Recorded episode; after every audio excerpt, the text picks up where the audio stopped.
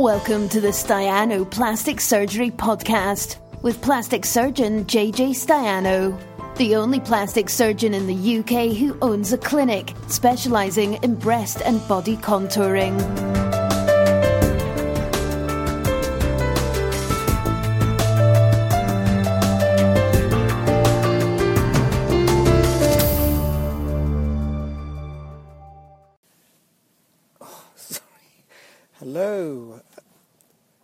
Live. I hope this is all working and linked up. Um, sorry, I dropped my phone again. Um, the camera, I think the camera's up there.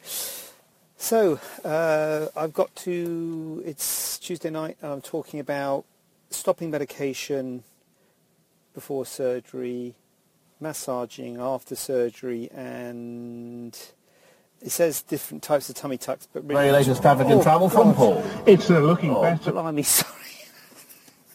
oh, God.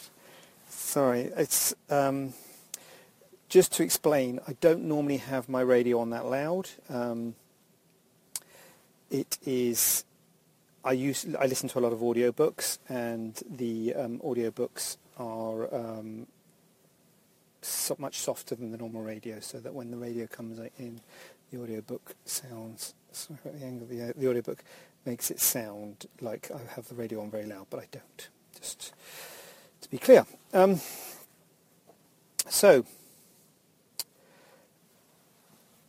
so number one, numero uno. First thing I'm going to talk about is uh, what was it? What was the first thing I was going to talk about? There was um, massaging. Oh yeah, medication. The specific question is um, patients asking about HRT. Should she stop her HRT prior to having a minor op? Um, and the simple answer to that is no. You don't need to stop your HRT prior to having a minor op. But uh, just to expand out the question, to give a bit more um, information about in general about stopping medication prior to surgery, it's always a good idea to talk to your surgeon um, because all surgeons have different opinions. And like most things in life, there's pros and cons. Um, is that angle good? There's pros and cons um, around um, stopping the medication. Um, the main sorts of medication you might want to think about stopping are um, hormones like HRT, the contraceptive pill. Some surgeons will want you to stop that, and the reason they want you to stop that is because it increases your risk of DVT. Um, and if you do stop it, you normally stop it six weeks before. I don't ask people to stop that. Um, I do allow people to carry on HRT and the contraceptive pill prior to their surgery uh, for a couple of reasons. One reason is because it is uh, can be quite. I mean, you're on the medication for a reason, and clearly, if you stop your uh, contraceptive pill six weeks before, you have to have, use uh, alternative forms of contraception. Also, sometimes you don't have six weeks prior to the surgery, and so people get a bit panicked if they can't if they hear that everyone else is stopping it six weeks before, and they think if that's the right thing, why am I not stopping it six weeks before? Um, and as I say, there's pros and cons. The main reason for that people do stop it is because of the risk of DVT, um, and I minimise the risk of DVT by doing other means like uh, uh, TED stockings, Flowtron boots, Clexane, and what have you. There's other things we do uh, during the surgery to reduce the risk of um, DVT, and um, I don't. Um, there's no evidence to say you must stop it. It's really up to the surgeon. Um, and it's something you can have a discussion with your surgeon about whether you should stop your hormone treatment prior to your surgery. Certainly something for a minor op or a short operation, the risk of DVT is negligible, so I would not even consider it for that. But uh, even if you're having more major surgery, wouldn't ask you to stop your HRT. The other type of drug that people will often talk about is blood thinning drugs, commonly aspirin, believe it or not, the uh, common aspirin that a lot of people are on for their heart, and also things like warfarin and, and apixaban, which some people are on to thin their blood. Again, there's a reason you're on the medication. You're on it because they're worried about your blood clotting, whether it be for a heart attack or a stroke or something like that. These are often caused by blood clots, and so the apixaban and the aspirin can help that. And so you have to, or the warfarin, so you have to balance out whether you need to, um, what the risks. If it's a minor skin surgery, I would probably carry on taking the medication personally. Some people would have you stop aspirin. Uh, I, I usually wouldn't. If it was a more major surgery where there is a risk of bleeding, then you may need to stop the drugs. Um, and certainly in the case of warfarin, you might need to uh, put something else in like uh, um, heparin, which is something you've got more control over. So sometimes they stop the warfarin and then they control you on heparin and then they can stop the heparin the day before and then restart your warfarin after the surgery. So broadly speaking, it's up to your surgeon, but um, most drugs I allow people to carry on using. Warfarin is probably the exception. Um, and sometimes aspirin. Um, so I hope that's responded to that one. I'm just going to make sure I can see comments. If you have any comments, I think I can. So I think we're clear on that. We're good. We're good. Please, please feel free to post comments uh, if there are any.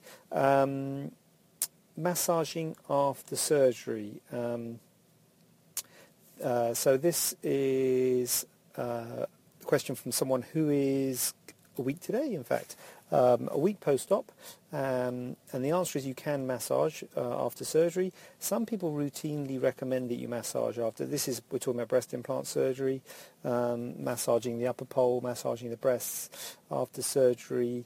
I don't uh, recommend people do it in that I don't encourage. Well, encourage maybe the wrong word, but I don't tell people to massage their breasts. What they usually talk about when they're talking about massaging is massaging the upper pole because it can be a bit swollen in that, in that area.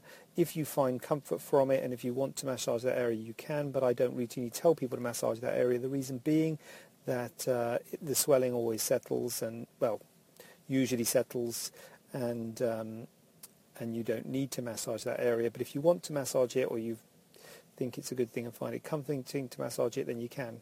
Uh, what I do ask people to do is massage their scars, but I leave it at least a month for that. So that's not in the early post-op period. I leave it a month, at least a month before we start massaging the scars, just to help them knit, knit together. But with regards to massaging the upper part of the breast, that's fine um, if you want to do that early, but it's not something that I routinely um, tell people to do. And the other the uh, other question I've got is about um, is a abdominal wall reconstruction the same as an abdominoplasty? Um, and the answer to that is not necessarily. An abdominal wall reconstruction um, ca- implies that there's a problem with um, the abdominal wall.